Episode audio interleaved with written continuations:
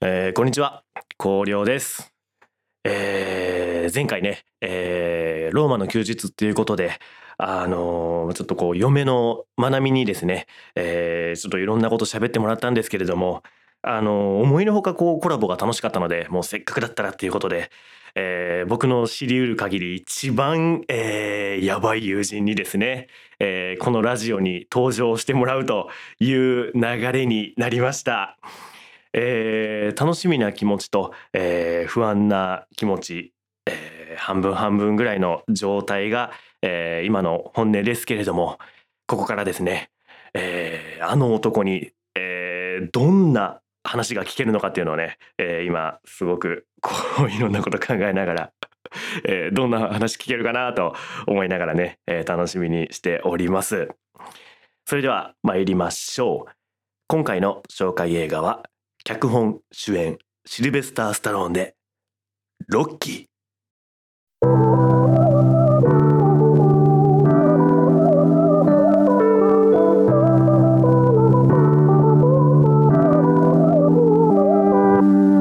改めましてこんにちは、光良です。ということでですね、今日はゲスト対談2人目のお相手ということになります。2人目のお相手は僕の友人兼映画監督の荒谷きらりさんです。よろしくお願いします。荒谷きらりと申します。はい、こんにちは。こんにちは。1ヶ月ぶりですもうしょっちゅう会ってるからね。そうね。まあじゃあちょっと知らない人もいると思うんで、はい、まあちょっとこう簡単な自己紹介からちょっとやってもらえますか。かしこまりました。荒谷きらりと申します。普段はですね、人種制作でこの真鍋光良をそうだった、間違えた全然俺のさ名前覚えへんやん、ほんまに。漢字も一前だった言うてんのに、ほんま。まあ藤井さん自主制作映画で、まあこの越前光良君をね、いつも主演にして、まあ映画を作らせてもらおうと思ってて、まあでも来年の11月もね、映画撮ろうと思ってるんですけど、まあその映画の、自分で撮りながら、まあ普段は CM の撮影とか。暇な時はガールズバーで内勤をしてます荒谷きらりと申します。よろしくお願いします。はい、よろしくお願いします。だからね、俺が概要欄とかに鉛筆ヒーローとかって載せてたりとかするけれども、あれを撮ってくれてるのはきらりくんなわけよね。そうだね、鉛筆ヒーローよかったね。あれもね、だからどっかのタイミングでもしあれやったら鉛筆ヒーローの回みたいなのがちょっと1個あってもいいかななんてね。あ、それワンチャンありやね。公開するときに自分らで作った映画の回を自分らで作ったメンバーでちょっとめっちゃ面白い。喋ってくれる人いいひんかなっていう確かにまあじゃあ俺も今日はちょっともうリラックスして、きらり君といつも喋ってる時の感じでもうこの感じでいかしてもらうから、まあ喋っていきましょう。まあじゃあちょっと今回はこのロッキー来ましたね。来ましたよね。だからやっぱロッキーについて俺もラジオでさどのタイミングで喋ろうかなって思ってたんやけどロッキーやっぱね、きらりくんっていう存在がすぐそばにおるのに、このロッキーの回をこう自分一人でブワーって喋るのはなんかナンセンスかなって思い始めたのがきっかけやったのよ。ああ、そうなんだ。そう、こんだけロッキー好きな男が隣におるんやから、喋ってもろた方がええんちゃうかって思ったのよ。ロッキーやばいよね。ロッキーはやばいね。そうね。まあ一人で喋るにはもったいないよね。いや、そう。で、後でいろいろ喋ってもらうけれども、きらりくんって俺から見るにこうどん底から立ち上がろうとするっていうのを何回も繰り返してきた男のように見えてるのよ。ああ、まあそうですね。そう。でしかもなんていうかな、普通の人では考えられないような手段を用いてどん底から立ち上がるっていうことを何回もやってきた男やと思うのよね。だから。ロッキーってそういうところが似たような部分あると思うんやけど、実際にどん底を味わってそこから立ち上がろうとしてきた男である、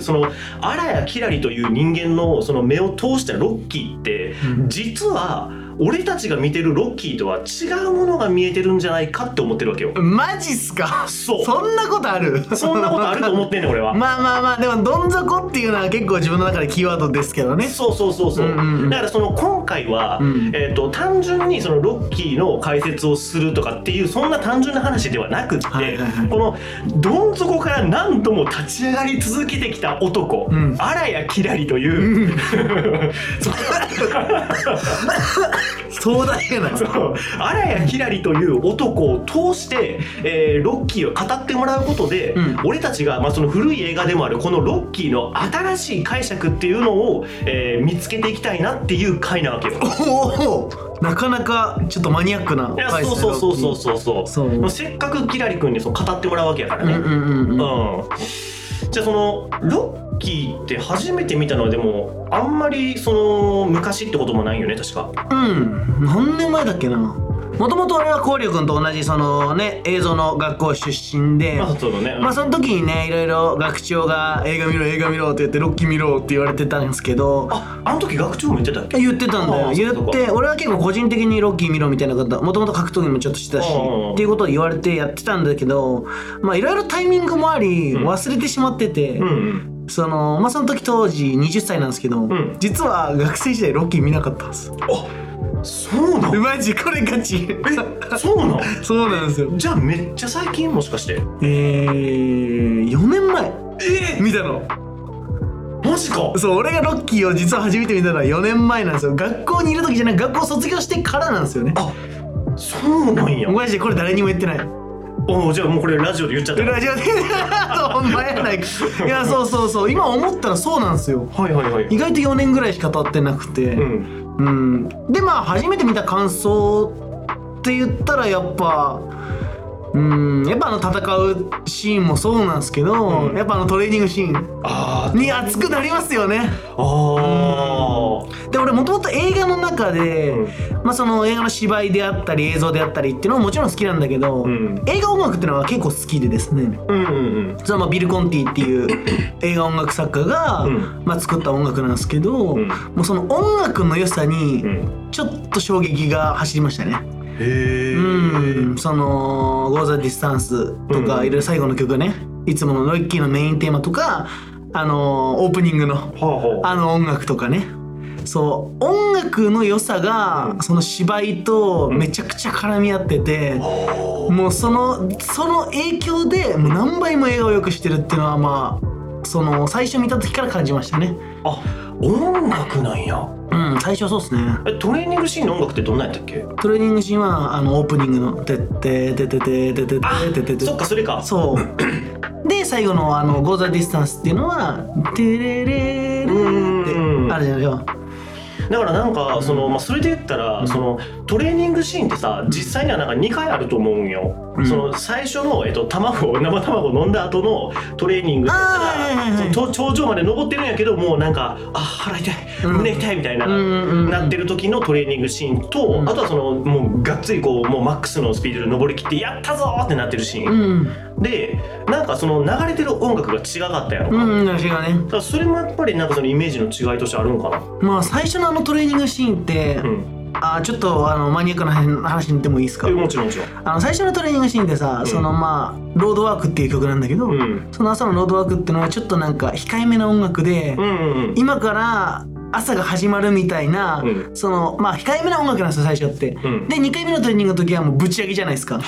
そうでそれをさらに演出として高めてるのが、最初のトレーニングの時って疲れてるじゃないですか。あの時って太陽出てないんですよ。なるほど。そう光が出てないんですよ。光がね。美術館の前行った時に腹痛いってやりながら走ってるじゃないですか。あの時とかは。見てて分かるんですけど、太陽の明るさないんですよ。でも2回目の最後トレーニングする時って太陽がその電車の奥から見えてるんですよ。希望がもはや見えてるところからのスタートなんで、もう可視化されてるやん。さらに音楽も上げ上げでしょ、でテンションも上げ上げでしょ、やっぱそこの差がいいっすよねロッキーの。それ初めて見た時にもこっちは1回目はその太陽出てなかったけど2回目は出てるっていうのも思った。最初は思ってないな。最初はやっぱり音楽と、やっぱその物語の面白さにガチおもろいやんみたいな。でガチやべえじゃんってそうそうガチやべえじゃんガチやべえじゃんいや本当にそんな感じだったんだけども、うん、でロッキーってシリーズめちゃくちゃあるやん。いやもうだって今のフリードも入れたら9 やばいじゃないですか。でも俺そういう時昔ってなんか、うん、そのなんか変ななんかこだわりみたいなのがあって、うん、まあ1話だけ見れば一緒みたいなっていうノリがあったんですよね。ロッキーに関しても、うん、例えばスターウォーズに関しては何でも、うんまあ、ハリーポッターだけは全部見てたんですけど、うん、なんか1話面白くて、うんまあ、2話3話ってだんだん下がっていく作品って結構多いじゃないですか。まあロッキーも1話だけ見ればいいやみたいなノリで最初1話見てそっから1年ぐらいロッキー2見てなかったんですよ。あ、そうなんや。でじゃあもう1ばっかりを繰り返し見てたってこと？まあ1をまあそうですねまあ繰り返してまあ10回ぐらいしか見てなかったんですけどその時は、うん、見てまあでも2はいいかなみたいなノリだったんですよね、うん、で たまたまそのタイミングでランボーとかも見出してでランボー見て面白いなと思ってでランボーも1しか見てなかったのでランボーを見たらさそのエクスペンダブルスとかを見出すんだよねしたらだんだんシルベスター・スタローンにハマってくるおすすめだよそうアマプラとユーネクストがシルベスター・スタローンでこう埋まってくじゃないですか、はいはいはい、でエクスペンダブルスって超見やすいじゃないですか。見やすいね。でめちゃくちゃ面白いじゃないですか、うんなのに昔のスターが集まってて超面白いじゃないですか、うんうん、それでやっぱり一気に 1,2,3 と見ちゃったんですよね。あ、ロッキーもそういやいやエクスペンダブルスを 1,2,3 と見ちゃって、はいはいはい、それでまあシリーズものって意外と面白いんかなと思いつつ、うん、2を見たんですよ。ロッキーのはあそうおもろすぎた始まってしまったそう2日でクリード炎の友情まで見たあもうロッキー沼にハマってた。ハマりましたね。へえそうでそっから繰り返し、うん、その2だったり3だったり4だったり5だったりっていうクリードだったりっていうのを、うん、もう何回もループするんや。見まくってでもそのロッキー脳になっちゃいますよね。そんなロッキー脳なってくるかな。そういや俺実はね、うん、ちょっとここでそのキラリ君の前で初めて言う話やねんけど、うん、初めてロッキーを見たのってすっごい古い昔なんよね、うんうん、で初めて見た時は俺実はロッキーの良さが分からなかったのよ。うんっていうのもその多分ロッキー見てあんまり面白くなかったなって思う人もいると思うんやけど、うん、だから俺の場合はその、ロッキーめっちゃおもろいやんっていう人と、うん、そのロッキー何がおもろいのっていう人の両方の気持ち俺分かるのよ、うんうんうん、で俺初めて見た時そのロッキー良くなかったなって思った理由としては、このボクシング映画やのにこの前半戦何してんのってのがよく分からへんかったのよ、うんうんうんうん、前半戦何してんのってのがよく分からへんかったのとあとその、ボクシング映画なんやからボクシングのシーンたくさん見れるんやんって思ってたっていうのがあって、うん、でも蓋開けてみると、ロッキーってそのほんまにちゃんとその、見せ場として試合するのって最後の十何分間ぐらいしかないと思う、うんうんうん、っていうのもそうやったし最後しかも負けるんかいっていう、うん、負けるのっていうのが当時のその俺の感覚では考えられへんかったわけよ、うん、ヒーロー大好きだしね。そうヒーロー大好きっていうのもあったしあんなに努力したんやから勝ってこそその素晴らしい物語やんみたいに思ってるところがあったのね、うんうんうん、で、まあ、そっから、まあ、その家族の中でもいろいろあったりとかして、まあ、その東京来てで俺はその、キラリ君と同じ学校のいる時に2回目見たのよ。その時にもうトレーニング1回目のトレーニングシーンでそのロッキーがお腹抱えながら降りていってるそのうまくトレーニングできない、うん、体力がその自分の理想と見合わないっていうところの時でもう俺涙止まらへんなってマジでそう、2回目のあたりで2回目の時になんでこんなにいい作品この作品の良さが俺は分からへんかったんやろうっていうのがもうすっごい溢れてきたのよ。うん、だからそのねロッキー微妙やなっていう人も俺の周りにちょいちょいいるのよ。良さが分からへんわっていう人もちょいちょいいるんやけど、うんうんうん、その人らの気持ちも分かるのよ、うん、俺もなんとなくは分かる、うん、なぜそういう気持ちになるのかは、うん、だからこそそのキラリ君を通してこのロッキーの魅力っていうのをこのラジオで通すことで、うん、そのロッキーの 何がいいのかがよく分からへんわっていう人にも好きになってもらいたい、っていうこと。なるほど、うん、まあじゃあそのロッキーもそうやねんけどさ、まあ、さっきその、うん、あれちょいちょい どのタイミングで突っ込もうか悩んでたんやけど、うんうんうん、まあ最初のうちはまだねあの1は10回ぐらいしか見てなかったんやけどって言ってたやん、うん、その10回って、うん、しかっていう回数じゃないと思うのよ、うんうん、あの大体普通の人って、うん、1回見たらあの映画見たって言うし、うん、3回見たら俺3回見たんやであの映画っていう言い方をすると思うね、うんうん、だから10回見た段階で10回しか見てないけどっていう言い方をする人はなかなかいいひんと思うよね。そう？いやマジで分かんない。俺は結構ハマってたら、うん、もうめっちゃ見るんよマジ永遠と見るやん。そうじゃん。だから俺とさ一回さ、うん、なんかさあの初めに暮らしなんかさ一緒にそのあのちょっと同じ家で住んでみようかみたいな言ってさ、うん、1ヶ月ぐらい住んでた時期やったやんか、うんうん、その時にあのジャージーボーイズあん時ハマってたなグリーンとイソウとマジで、うん毎日見るやろ、うん、そんでしかもさあれ流しながら、うん、あの見るでもなくその BGM として流しながらなんかするとかじゃなくてちゃんと見るやろ毎日、うん、もうあれあの時期過ごしてこの男は一体何なんやろうってその時思ったほんまにずっと見るよね。ずっと見るしさ毎回同じシーンでちゃんと笑うやん。さ一生さシェリーって歌うやん。歌ってるね、うん、ずっと歌ってるね。流れたら一緒に歌うよね。流れたら一緒に歌ってるやん。でコリフが起きるという寝れへんちゅうねん。そうだからあれから、まあ、あの卒業してそのロッキーにハマってからはもうロッキーずっと見てるってことやんか。まあ結構見るね頻度で言うと。だからトータルとか覚えてる何回か100はいってんじゃない。いやマジ100いってるやん。100はいってると思う。うんうん。だからなんか考えられへんと思うね普通の人からすると。うんなんで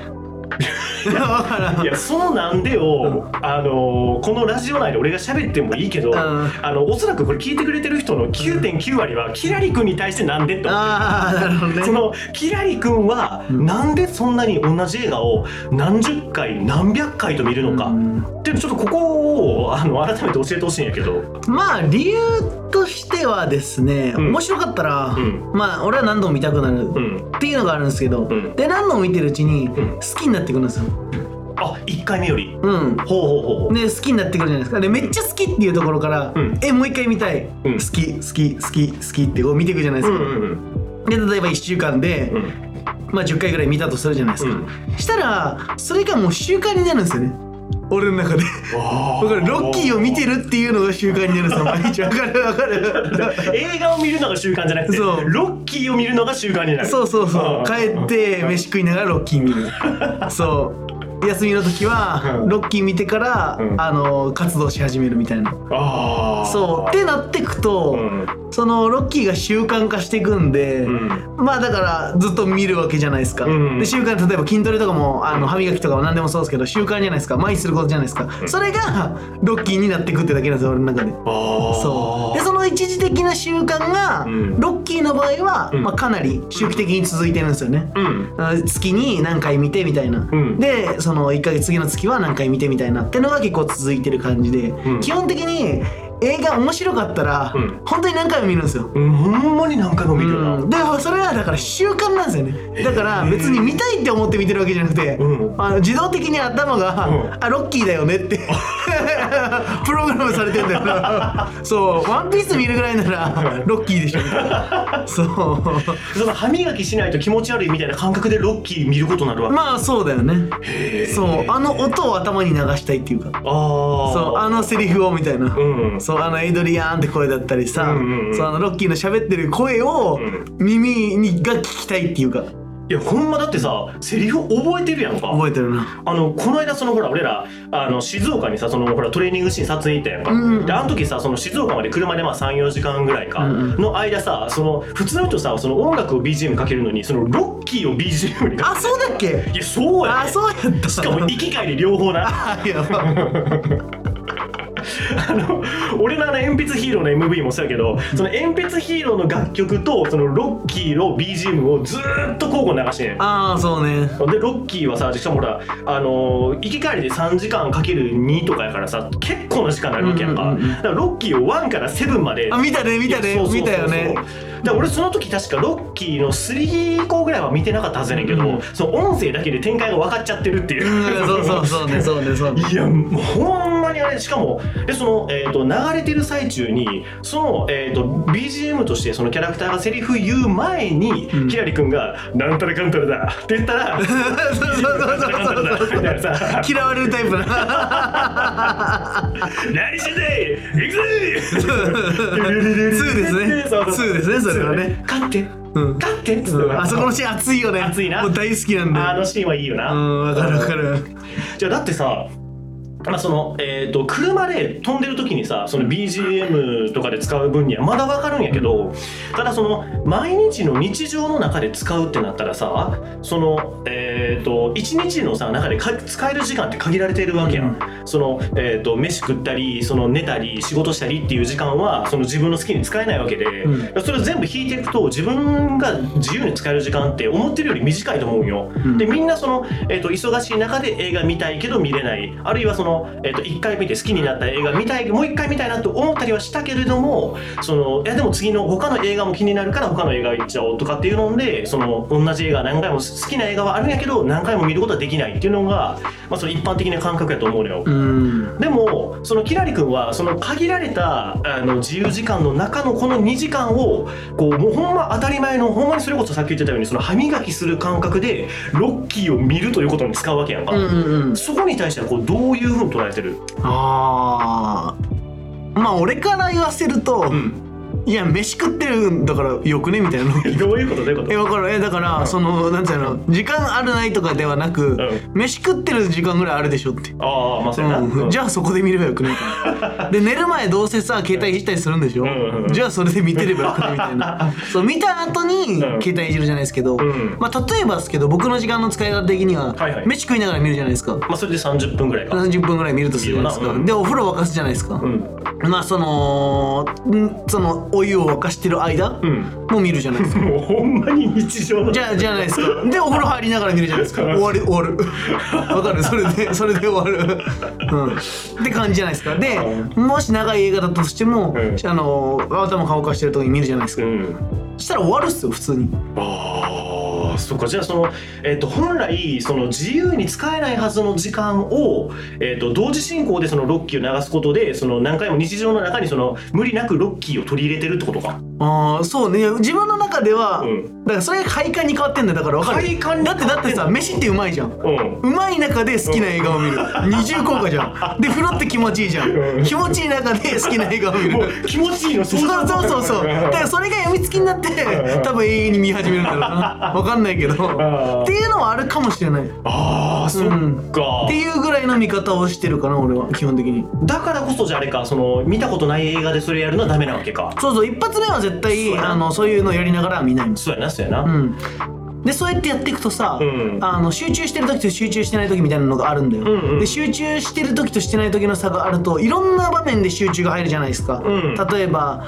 最初の方で集中したり途中で集中したり、うん、もう最後の方で集中し始めて見るみたいな瞬間が現れるんですけど、うん、そこがそのなんて言うんでしょうピックアップされるんですよその集中してる時その日常の中で何回見てると、うん、だから毎日違うところの集中、うんが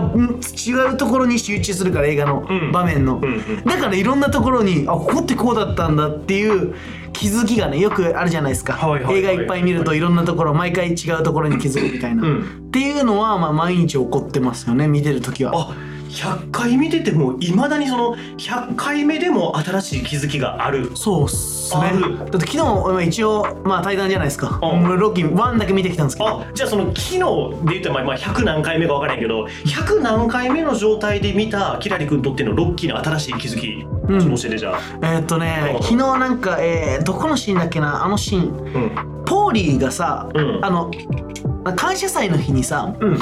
七面鳥がどうたらみたいなシーン覚えてる？はいはいはい覚えてる。でシーンでスケート行ってこいよみたいな話をしてる中でずっとテレビが流れてて、うん、まあそういえばって感覚なんですけど、うんうん、まあアポロの対戦相手が負傷していないんですっていう会話を、うん、そのロッキーがエイドリアとデートで行くか行かないかみたいな状態でずっと聞こえてるっていうのが久しぶりに気づいたというか、うん、あそこも一応伏線になってんだなっていうなんかそこら辺とかうまいなっていう風に思ったりしましたけどね。へー、うん、そっかそっか。そうちょっとマニアックすぎるんですけど。いや全然マニアックな話めちゃめちゃいいよ。うんうんうんうん。じゃあまあそしたらば、うん、そのまあちょっとやっとこう映画の中身もっとこう中身っぽい話にちょっとあとキラリ君の人間的な部分にもちょっと触れていきたいんやけれども、はい、ロッキーってどういう映画っていう話をするときにさ、キラリ君が一番よく使うワードで、うん、そのロッキーっていうのはどん底から立ち上がる男の話なんよって、まあ、よくフレーズとして言うやんか。それしか言わないですね。まあ、それをほんまよく言うやんか、うん、で、まあ、いろいろそのかいつまんでは聞いてるけれども、ここでその改めてそれはどういうことなのかっていうのをちょっと教えてくれる？ああ、どん底から這い上がるっていうのがどういうことかってこと？まあ、そうどん底が這い上が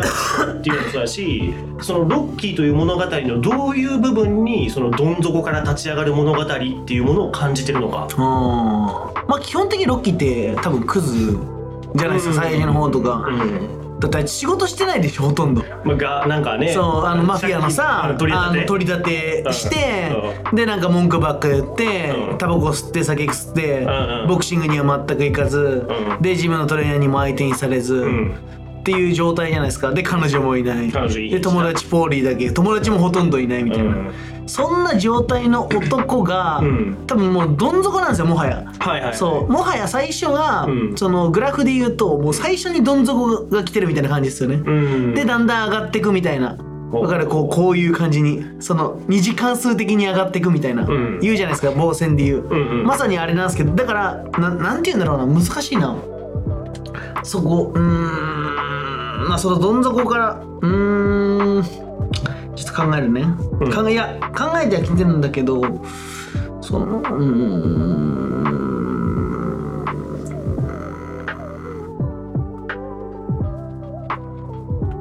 まあ0-100っすね。つ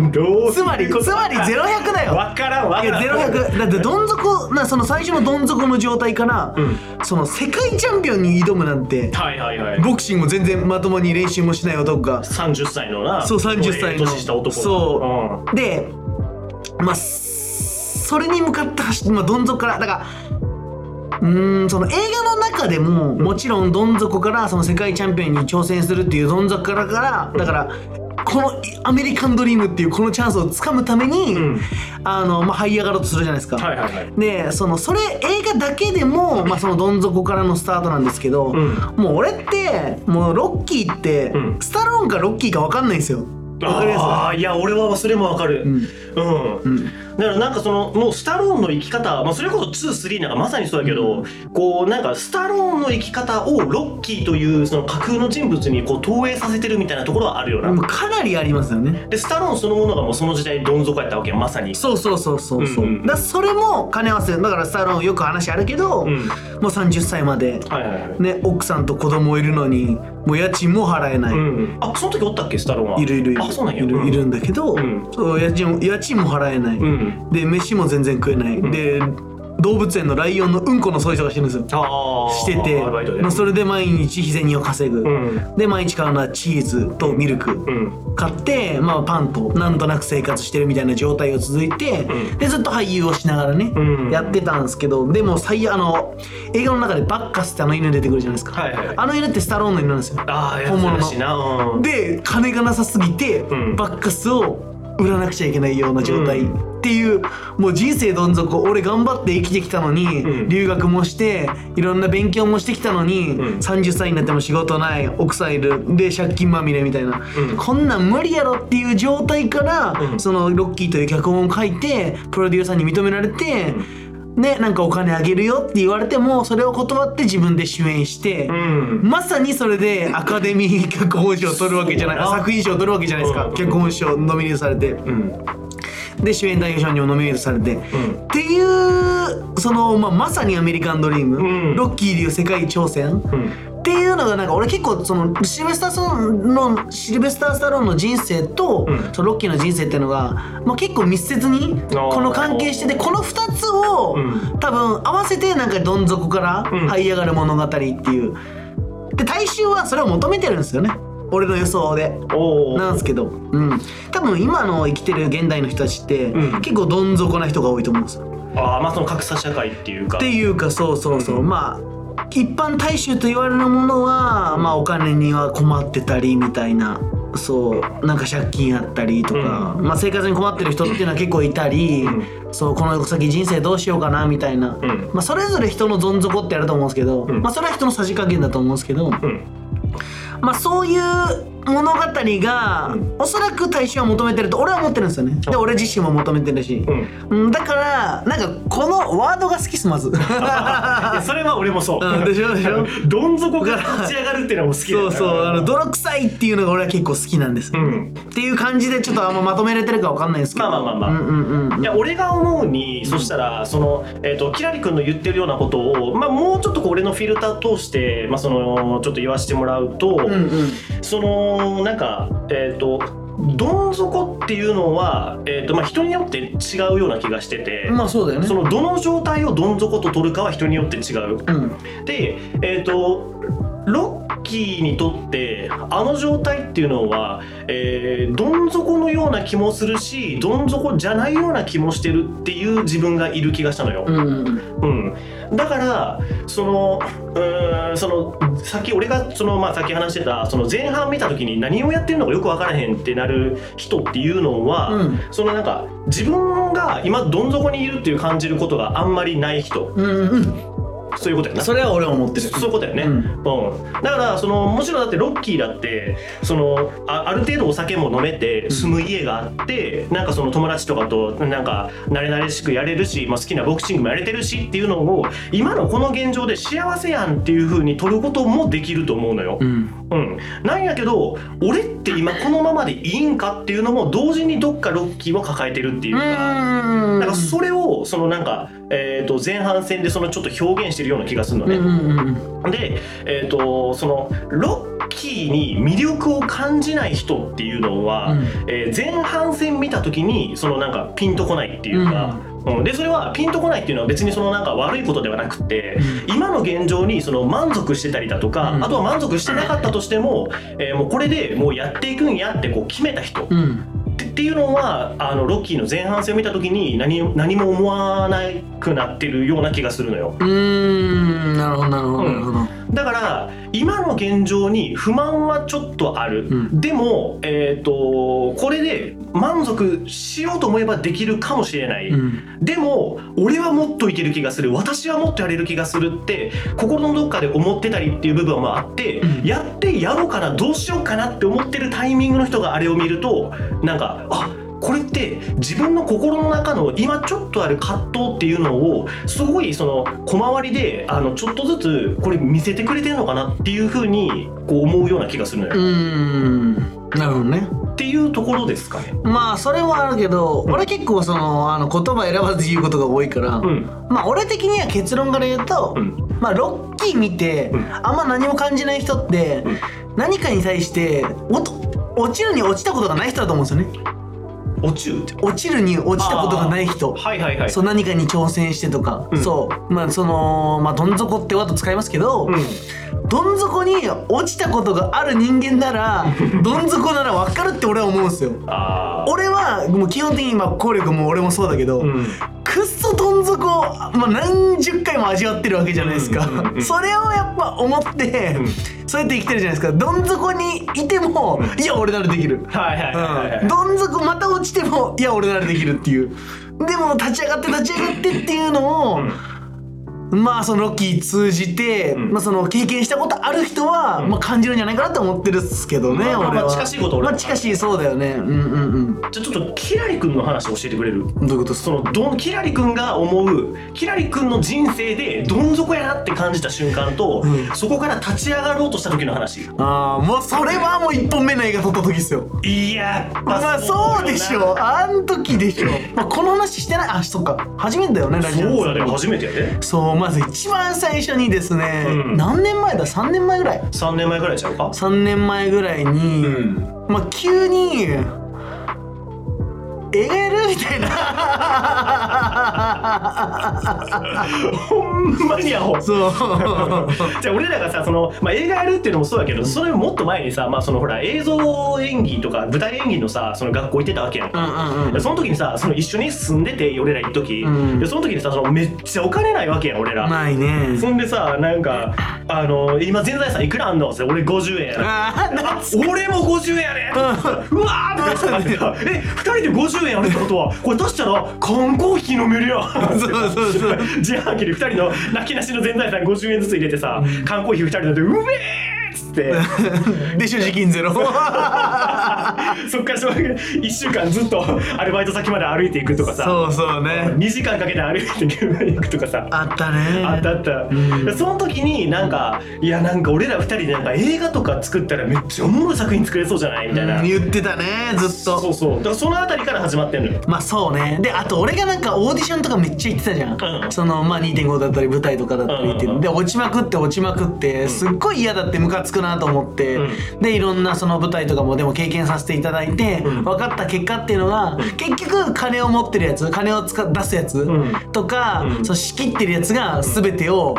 その牛耳ってるから、うん、自分の好きなことできないんだよね、うんうんうん、そうで何かに挑戦したいのであればやっぱ好きなことしたいのであれば自分で何か行動を起こすべきだっていうのを自分の頭の中でずっと考えてて、うん、でも口に出すときは、うん、映画やらないなんだよねわかるそういうことを言わずに仮定すっ飛ばして結論から言っちゃうんだよね、はいはいはい、で結論あって理由言うんじゃなくて、はい、結論のみだから俺だから周りから理解されへんよね、まあ、っていうのは確かにあるかもしれないなでまあそのどん底の話なんですけど、はいはいはいはい、まあその、まあ、映画撮るじゃないですか、はい、まあ撮るって言ってもまあその中でいろんな過程マジであったんですよ、うん、まあクラウドファンディングでね、うん、金集めたりクラウドファンディングなんもな知名度も何にもないところからお金集めようっつってなそう、うん、クラウドファンディングしてそうで現金も合わせたら合計66万ぐらいは集まってそうだね、うん、でまあそのお世話になってる、うん、アコムさんから限度額いっぱいまで借りれてだからもうその時点でどん底から立ち上がろうとしてんだよねもう、うんうん、普通そんなことせえへんもんそうでも普通に考えて、うん、劇場映画の流し方とかもわからないし、うん、何もわかんないけど、うん、とりあえず作品を撮ろうっていう形で、うん、いや俺が責任取るかみたいな感じで、うん、全部俺が責任取るからそうって言ってやったんですよね、うん、やったなでそれでみんなそのまあ仲間がいるわけじゃないですか映画撮影するにあたって、うん、でそれでまあいろいろそのまあ1週間ちょいぐらいでまあ撮ったんですけど、うんまあ、めちゃくちゃ大変なわけじゃないですか、うん、だからやっぱりその一緒に撮ってくれる仲間とか探してやっぱほんとそういう仲間選びとかも大事なんですよね、うん、でそういうのにまあまあもうあってまあいろいろ仲間を集めさせてもらって、うん、一緒にやろうぜみたいな感じで言ったら、うん、結構いろんな人がやろうぜって、うん、めっちゃ俺もだからなんかその迷ってたし、うん、そのどう動いていいか分かんない、うん、だから俺もやりたいみたいな感じで言ってくれて、はいうん、俺らとメンタル一緒じゃないかって思って、うん、じゃあいざ撮影となりましたってなると、まあ、そこからまあどん底が始まるんですけどあれってなってくるんですけどまあそれの理由としてはやっぱ映画の撮影ってもうクッソ大変なんですよまあキラリ君のは特に俺は特にやばいそう予算がなければないほど時間が取れないですからいっぱい、うん、やる側が無理せんとあかんくなってくるからなっていうことじゃないですか、うんうんうん、って言ったらやっぱスタッフも疲れるじゃないですか、うんでもその集めた仲間っていうのはその外部からの発注ではなく基本的にほぼ仲間で集めたんですよね、うん、いろんな人たちをで仲間の作品でいやみんなね俺だったら例えば俺が多分ゴーリョ君が作品作るから手伝ってって言われたらめっちゃ頑張って手伝うと思うんですけど、うんうんうん、でもだからそういう風に俺は思ってたわけなんですよ、うん、その仲間は辛くても全力でその映画に対して頑張ってくれると思ってたんですけど、まあ、実際蓋開けてみるとそういうことではなく、まあ、疲れてくるとは疲れたとか現場の例えば撮影カットして OK みたいなで次のカット行く前とか疲れたとかだるいとか飯食いたいとか言って長いみたいな、うんうん、てかこのシーンいらんくねとかなんかそういうなんて言うんでしょうね、空気が変わってくるわけね。そう悪い空気を出してくる人がこう一人二人と増えてくるわけなんですよ、うん、で普通の人っていうのはその悪い空気があるとそっちに流されるんですよ、うん、それが悪いってわけじゃないですけど人間は楽な方に逃げようとするんですよね、うんうんうん、そうそれでも頑張ろうって思えるのは、まあ、精神が強いわけじゃない、まあ精神がちょっと強いのか分かんないですけど、うん、やっぱ友達だから頑張ろうって思えるのが普通っていう俺の感覚がちょっと間違ってたっていうだけなんですけど、で集めた仲間たちがまあそういうこともありので、まあとある日の3日目ぐらいの撮影の時かな、まあ外のシーンを撮ってたんですよね。まあ基本的に一軒家の家で、うん、その完結するような物語作ってたんですけど、まあよければねその概要欄に YouTube のリンク貼っつけといて、うん、まあちょっとこうこれこの話聞いて気になった人はまあちょっと見に行ってほしいよね。ああじゃあ後で URL を渡すし、そうまあ外のシーンがあるんですけど、うん、まあその時にね。コレ君も手伝ってくれたんだけどその、うんまあ、シーンの段取りっていうのを、まあ、組むんですよ。映画撮る前にカメラの位置をどこにするかとか、うん、そのライトどっから当てるかみたいな感じでその段取りっていうのを、まあ、軽く演技しながらつけていくんですけど、その普通は俳優がやるんですけど俺らお金もないからそのスタッフで先にやっちゃって中で俳優はメイクしてるみたいな状態でやってた時に、まあ、みんな中でメイクとかやってるんですよね、うん、で、まあ、スタッフ4人ぐらいしかそのアングルっていうか、まあ、その段取りをやらなかったんで、まあ、段取り早く終わって、うんまあ、タバコ吸いに休憩に、まあまあ、外にあるんで戻ったらその中からね、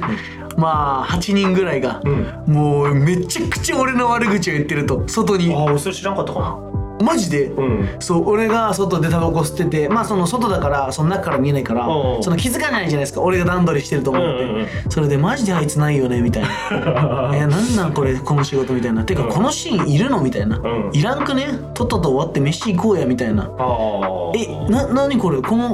このシーンってなくても成立するよねみたいなことを言い出してるんですよね。でその時に俺がやっぱりすごい、まあその時本当にちょっとだけ泣き出しちゃったんですけど、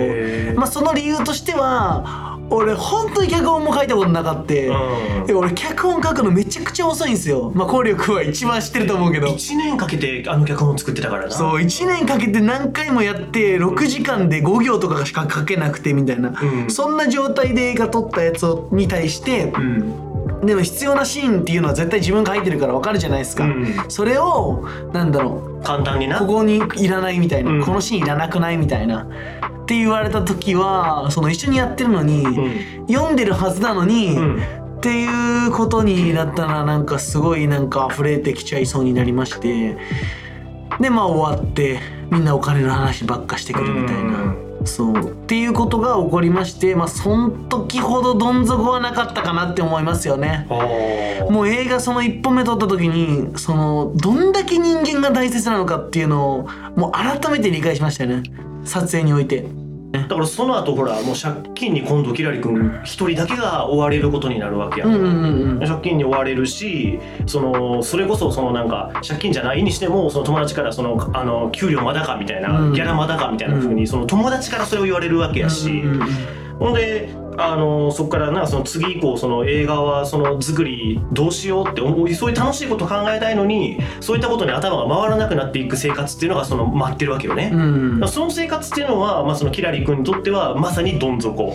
まあ一番借りなかったね、うんうんうん、やばかったそうやろうな、うん、借金もあったし、まあ、借金はちょっとずつ返していけばまあいいんだけども、うん、その映画撮ってる時間っていうのはやっぱり編集とかもあるわけですからほとんど仕事をまあ、ちょっとだけして、うん、映画編集してみたいな状態だったんですっげえ金がなくてめっちゃ大変だったんですよ、うん、なんかさそうするとよその普通の人やったら、うん、そこで諦めるともういいってなるよね絶対なるねそうなんなら、うん、映画作ろうってなった時も大体みんなその作ろうねいつか作ろうねとは言いつつなんだかんだ話が流れていって目の前の生活の大変なことに目が向くっていうのが、うんまあ、よくあるパターンやと思うのよ、うんうん、ただキラリ君の場合はそこを乗り越えて何にも知識がないところからその一本とにかくもうクオリティだったりだとかなんか細かいスケジューリングのこととか抜きにしてまず作り切るっていうことに注力してさ、うん、で実際作り切ったわけやんか、うんうんうんうん、でなんかこのそこでその作り切ったところまででそんだけ嫌な思いがあったら、うん、もう向き合えないわっていう風になると思うのよ、うんうん、やねんけどキラリ君が違うところはそこからじゃあもっと良くしていけるには次からそのもっといい人間関係を築いていけるにはもっといい映像を作るにはどうしたらいいのかっていうところにこう向かっていけるっていうのがキラリイズムやと思うのよね。あーなるほどね。うんはい、ごめんね俺が自分のこんなのになるほどねって言ってないけどまあちょっとキラリ君の言葉を代弁させてもらってるんですけどうん、でなんかその立ち上がろうとするときはなんかそのどういう感覚なんかなっていうのもちょっと聞いてみたくて、うん、それこそそのロッキーだってさ、うん、そのどん底だったところからやるって決めてからは、うん、そのああいう風にその立ち上がっていくわけやんか、うんうんうんうん、でも多分やけどさっき言ってたようなその途中でなんかもう良くないって言い始めてた人たちがあのロッキーのあのトレーニングシーンを見ると単なるトレーニングシーンにしか見えてないと思うのよ、うん、だからそのトレーニングシーンに至るまでの